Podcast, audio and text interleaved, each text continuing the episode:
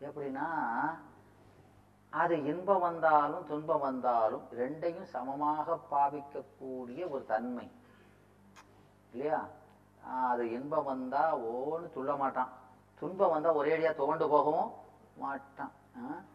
அப்படி இருப்பான் என்கிறார். அதுதான் இந்த பாட்டில் முதல்ல ஐம்பத்தோராவது பாட்டில் சொல் நீடும் இருவினையும் நேராக நேராதல் கூடும்.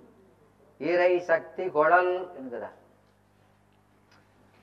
அங்க நேராக நேராதல் ரெண்டு நேராவது வருது. வருதா இல்லையா? நேராக நேராக. அப்போ ரொம்ப ரொம்ப நேராகன்னு அர்த்தமா? நேராகணும் சார். எவ்வளவு? ரொம்ப நேராகணும். அப்படியா? நேராக நேராக. ரெண்டு நேராக வருதுல்ல சார். இந்த மாதிரி நிறைய பின்னால வார்த்தைகள் வரும். ஆ, அது ஒன்று ஒன்று வெவ்வேறு பொருளை குறிப்பவை. அது ரொம்ப முக்கியம் இல்லையா? இங்க நீடும் இருவினையும் நேராக. அந்த வினை என்பது என்ன? வினை என்பது என்னது? என்னதுன்னா நான் எனது என்ற உணர்வோடு செய்கின்ற செயல்கள். இல்லையா? நான் எனது இல்லையா? நாம் அல்லாத பொருளை நாம் என்று எண்ணுகிறோம் இல்லையா? நாம் செய்யாத நமக்கு உரிமை இல்லாத பொருளை எனது என்று எண்ணுகிறோம். எனவே அந்த எண்ணத்தோடு செய்வதுதான் வினை. அதை நீடும் இருவினை என்றார். ஏன்னா நாம் அன்னைக்கு பார்த்தது போல ஒவ்வொரு வினையும் நாம செய்த உடனே பழையபடி அனுபவிக்கும் போது புது வினைகள் பலவாக பெருகி கொண்டே வருகிறது. அதை அனுபவிக்கும் போதே கருத்து பல கருத்து ஏற்படுதா இல்லையா? ஞாபகம் வருதா இல்லையா? எனவே அந்த பழத்தை நாம நுகரும் பொழுதே அதில் ஒரு கருத்து ஏற்பட்டு வருது இல்லையா? அந்த கருத்து தான் புது வினைன்னு பார்த்தோமா இல்லையா? எனவே ஒவ்வொன்றை அனுபவிக்கும் பொழுதும் அந்த இன்ப துன்ப நுகர்ச்சியோடு கூடவே விருப்பும் வெறுப்பும் சேர்ந்தே வரும். அது தனியாலாம் வராது. அது கூட சேர்ந்தே வரும். ஒரு நு- வினை நுகர்ச்சியிலேயே பல கருத்து வந்துடும் எனவே ஒன்று பலவாக பல்கி பெருகுமே என்று அது அப்படியே அழிந்து போவது இல்லை. எனவேதான் ஒன்றுக்கு ஒன்று காரணகாரமாக காரண காரியமாக தொடர்ந்து வந்து கொண்டே இருப்பதினாலே அந்த வினை என்ன சொன்னாரு? நீடும் என்றார். ம். என்ன லேசுக்குள்ள ஒளிந்து போவதில்லை. இல்லையா? எனவே அந்த இதுக்கு முடிவு எப்போ வரும் அப்படின்னு சொன்னா இந்த இரண்டையும் அந்த நல்வினையோ தீவினையோ அந்த பயனை நாம் நுகரும் பொழுது அது இன்ப துன்பமாக வருதா இல்லையா? அப்போ இன்பம் வரும்போது ரொம்ப குதூகலம் அடைவதில்லை துன்பம் வருவது துவண்டு போவதும் இல்லை. இரண்டையும் சமமாக பாவிக்கின்ற ஒரு பக்குவம் வருகிறது. அதான் இருவினை ஒப்பு என்கிறார். அது எப்படி வரும்? வருமா அது? ரெண்டையும் சமமாக பாவிக்கிறது ஒருத்தர் வந்தார் என்கிட்ட. நம்ம மாணவர் தான். சார் எனக்கு இப்போ இருவினை ஒப்பு வந்துட்டு சார்ண்ணா ஏ என்ன அப்படி சொல்கிறது எப்படி தெரிஞ்சதுன்னு. சார் நான் நேற்று ஒரு கல்யாண வீட்டுக்கு போயிருந்தேன். அங்கே ஒரே குதூகலமாக சிரிச்சுக்கிட்டு இருந்தேன். அதே மாதிரி ஒரு- துக்க வீட்டுக்கு போயிருந்தேன். அங்கேயும் போய் சிரிச்சுக்கிட்டு இருந்தேன். ஐயோ இது பேர் இருவினை ஒப்பு இல்லை. இது வேற இருவினை ஒப்பு நான் ரெண்டு இடத்துலையும் ஒன்று போல தானே சார் இருந்தேன். அப்படின்னா அது ஒப்பா? அப்போ எது ஒப்பு? அப்போ ரெண்டையும் சமமாக பாவித்தல் அந்த தன்மை எப்படி வரும்? அதாவது இப்- உங்கள்கிட்டயும் அந்த இரு ரெண்டையும் சமமா பாவிக்கிற நிலை இருக்கு. உங்கள்கிட்ட இல்லாதது மாதிரி நீங்க நினைச்சுக்கிட்டு இருக்கீங்க.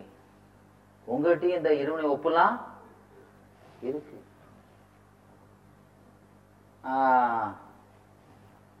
இப்போ ஐயா தெரியுமா உங்களுக்கு? தெரியும். ரொம்ப பிரபல்யமான ஒரு நபர். ஆஹ், இவங்களுக்கு உடம்பு சரியில்லாம இருந்தது. ஒரு ஒரு மாசத்துக்கு முன்னால. இப்போ நல்லா தான் இருக்காங்க. அப்போ இருந்தது. இல்லையா அப்போ இவங்க ஒரு மருத்துவரை பார்த்து அதற்கான மருந்துகளை பெற்று வந்தார்கள். அப்போ அந்த நோய்க்கு மருந்து கொடுக்கும் பொழுது வேற ஒன்றும் உங்களுக்கு பிரச்சனை இல்லை சார். இது கூட அது இருக்கு இது இருக்குன்னு ரெண்டு மூணு நோயை சொல்லி அதுக்கு மாத்திரைகள் எல்லாம் கொடுத்தாச்சு. அதை வாங்கிட்டு வந்தாங்க. அது ஒரு சின்ன பை நிறைய இருந்தது. கொடுத்த ரூபாய்க்கு நல்லா கொடுத்துருக்காங்க அப்படின்னு சொல்லி. பணத்துக்கு ஏற்ப கணிசமாக கொடுத்துருக்காரு அப்படின்னு அதை வாங்கிட்டு வந்தாச்சு. அதில் சில மாத்திரைகள் இனிக்கிறது சில ரொம்ப கசக். ம். இனிப்பு மாத்திரையை சாப்பிடும்போது அஞ்சாறு அள்ளி போட்டாங்களா? ஏப்பா இது நல்லா இருக்கியா? கூட ரெண்டு ஒய் இல்லையா ஆ? கசப்பு மாத்திரைங்க. ஏ இதை தூர வைன்னு சொல்றது இல்லை ம். எனவே அந்த மாத்திரையில அந்த அதில் இருக்கக்கூடிய டேஸ்ட்டில் நம்முடைய கருத்து செல்வதில்லை. எதில் நாம் கருத்து வைத்து சாப்பிடுகிறோம்? எப்போ இந்த மாத்திரை ஒழிய போகுது நோய் போகணும் என்பதை கருத்தோடு தான் அந்த மருந்துகளை சாப்பிடுகிறோம். அது இனிப்போ கசப்போ என்று பார்ப்பதில்லை. அந்த மாத்திரையினுடைய ருசியிலே கருத்து வையாது. அது தருகின்ற பயனிலே கருத்து வைத்து தானே சாப்பிடுகிறோம். சாப்பிடுறோமா இல்லையா? அதான் ஒப்பு. அது இனிப்பா கசப்பான்னு உங்களுக்கு தெரியல இல்லையா? இனிப்பு வந்து இன்பம் தானே? கசப்பு என்பது துன்பம் தானே? அப்போ அதை நீங்க அதை பார்க்கலையே. எதுல கருத்து வைத்தீர்கள். நோய் நீக்கத்துல அதே தான் இந்த உடம்பு நோய் நீக்கத்துல கருத்து வச்சீங்க. உயிர் நோய் நீக்கத்துல கருத்து வைக்கணும். அவ்வளவுதான். இந்த உயிர் நோய்க்கு அவன் மருந்து கொடுக்கறான். அந்த மருந்து தான் இன்பம் இனிப்பு மாத்திரை. இல்லையா? கசப்பு அது துன்பம்.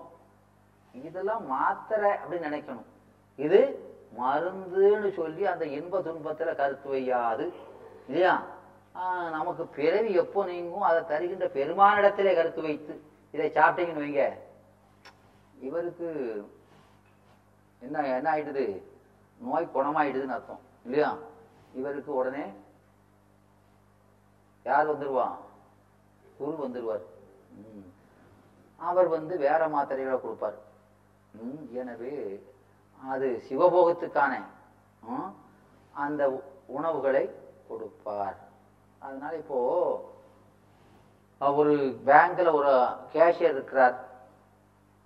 அந்த பேங்க்ல அந்த கேஷியர் ஆனது இருக்கிறவர் இப்போ ஐயா போய் ஆஹ், ஒரு பத்து லட்சம் ஆரம் அங்கே கொடுக்குறாருன்னு வைங்க. அவனுக்கு ஒரே சந்தோஷம். அப்புறம் அவர் ட்ரா பண்ணும்போது உட்காந்து அழுவாரா? அவர் போட்டாலும் சரிதான் எடுத்தாலும் சரிதான். அவர் அதை பத்தி கவலையப்படுவதில்லை இல்லையா? அப்படித்தானே? அதே போல அதே போல நாம இன்பம் துன்பம் வந்தாலும் சரி அது நம்ம விட்டு போனாலும் சரி நமக்கு ஏதாவது வந்தாலும் சரி அதில் கருத்து வைக்கிறது இல்லையா? அது போல இந்த இன்ப துன்பங்களை பாவிக்க வேண்டும் இல்லையா? அப்படி பாவிப்பதற்கு என்ன வேண்டும் அப்படின்னு சொன்னா இந்த உடம்பு தான் அந்த இன்ப துன்பத்தை நுகர்கிறது இல்லையா? இந்த உடம்பு உணர்வை நீங்க வேண்டும். உடம்பு உணர்வை நீங்கிட்டோம்னா நமக்கு வருவது இன்பமா துன்பமானே நமக்கு தெரியாது. இல்லையா? நாம வேற ஒரு பொருள் அழிஞ்சிருந்தோம்னு வைங்க. நமக்கு தெரியுமா? தெரியுமா? ஒண்ணும் வேண்டாம். ஒருவருக்கு ஒரு ரொம்ப வேண்டிய நபர் ஒருவர் இறந்து விட்டார். ரொம்ப ரொம்ப நெருங்கிய ஒருத்தர் இறந்துட்டார். அந்த துக்கத்தில் இருக்காரு. அவர் சாப்பிடாம கிடக்காருன்னு அவருடைய நண்பர் அவருக்கு ஏதோ ஒரு டீ வாங்கி கொடுக்குறாரு. ஏய் கொஞ்சம் சீனி குறையா இருக்கப்பா அப்படிம்பாரா? ஆ? சொல்லுவார் அவரு. அவர் என்ன சாப்பிட்டோம்னு அவருக்கு தெரியாது. ஏன்? வேற ஒண்ணுல அடைஞ்சிருக்காரு எனவே இந்த அவர் சாப்பிட்டதுடைய அந்த ருசியில் அவரு அழுந்தல இல்லையா? அது போல நாம சிவத்தில் அழுந்துட்டோம்னா இந்த வினைப்பயனை ருசிக்காது. வினைப்பயன் அதுதான் இருவினை வகுப்பு இங்க அதான் இருவினை வகுப்பு நீடும் இருவினையும் நேராக. எனவே இந்த ரெண்டு பயனை இன்ப துன்பத்தை நுகரும் பொழுது நேரான தன்மையானது ஒப்ப நோக்குகின்ற தன்மை. அது வரும் பொழுது நேராதல் கூடும். உள்ளே இருக்கவரு நேரா நம்ம முன்னால வருவார். முதல்ல இருக்கிறது நேராவது வினையை சமமா பார்க்கறது. அந்த பயனை அனுபவிக்கும் போது நேரான தன்மை.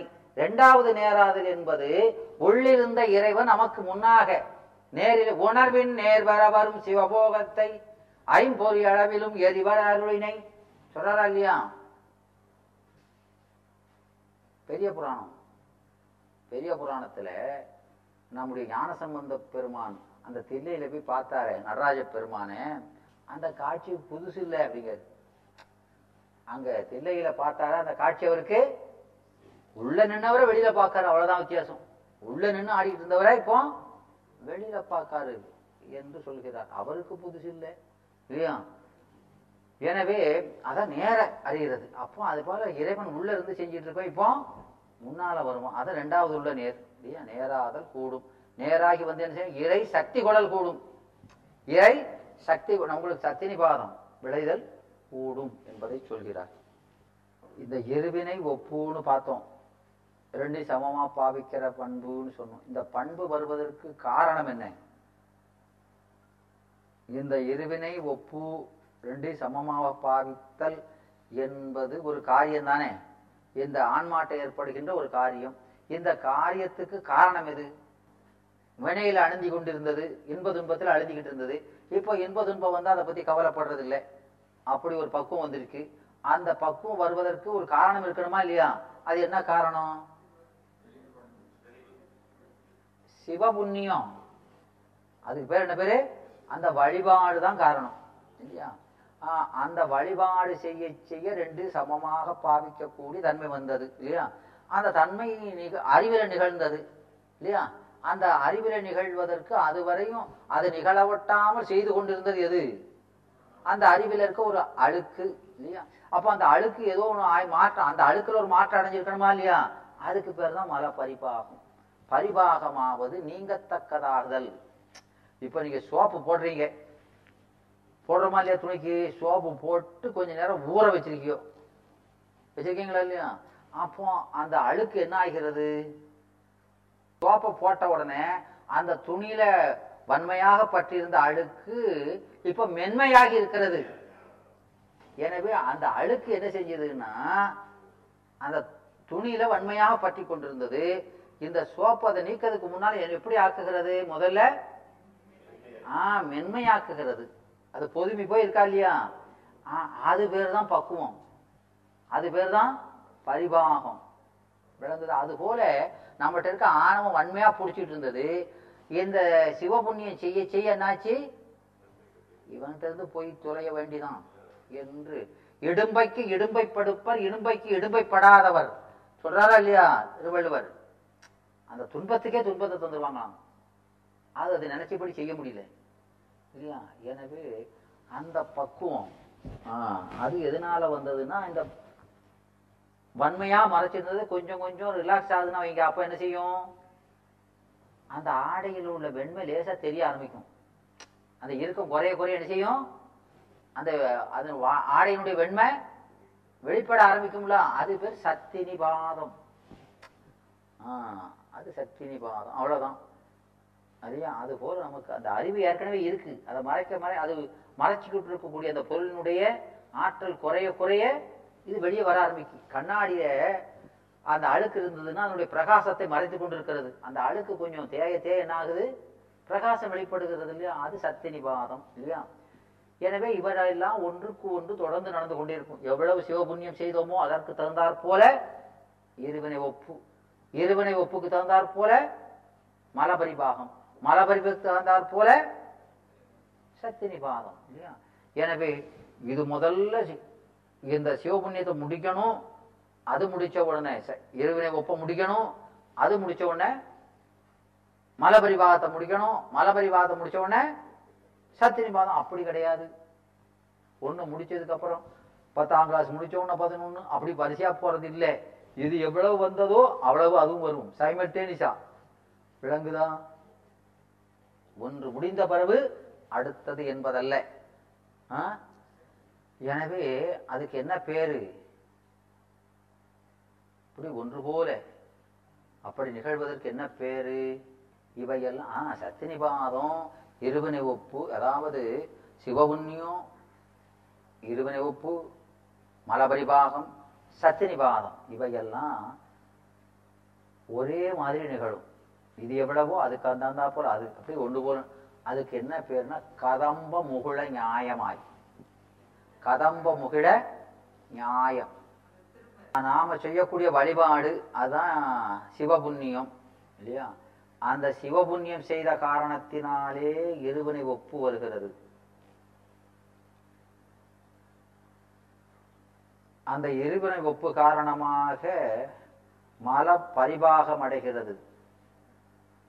அந்த மல பரிபாகம் காரணமாக சத்தினிபாதம் நிகழ்கிறது. இவையெல்லாம் ஒன்றன் பின் ஒன்றாக நடப்பதில்லை.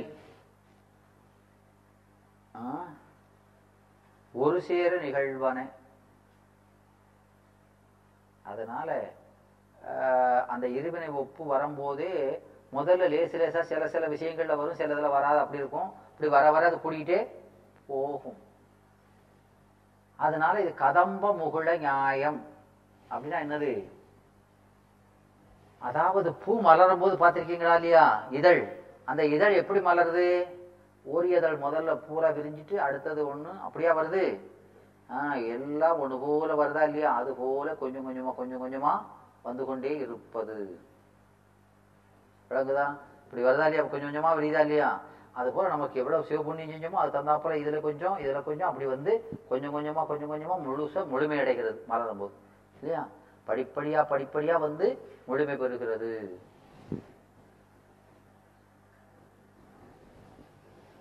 கதம்ப முகுள நியாயம். முகிழ்தல்னா விரிதல். முகிழ்தல்னா விரிதல். கதம்பம் முகுள நியாயமாய் நிகழும்.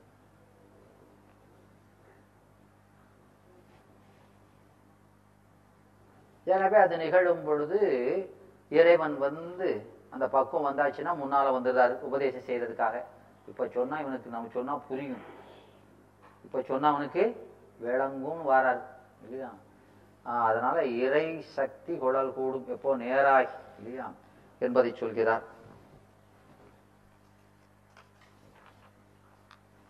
எனவே அந்த நிலையில அந்த திருவருளை குருவருதலாய் குருவருளாய் பெறுதல் கூடும்.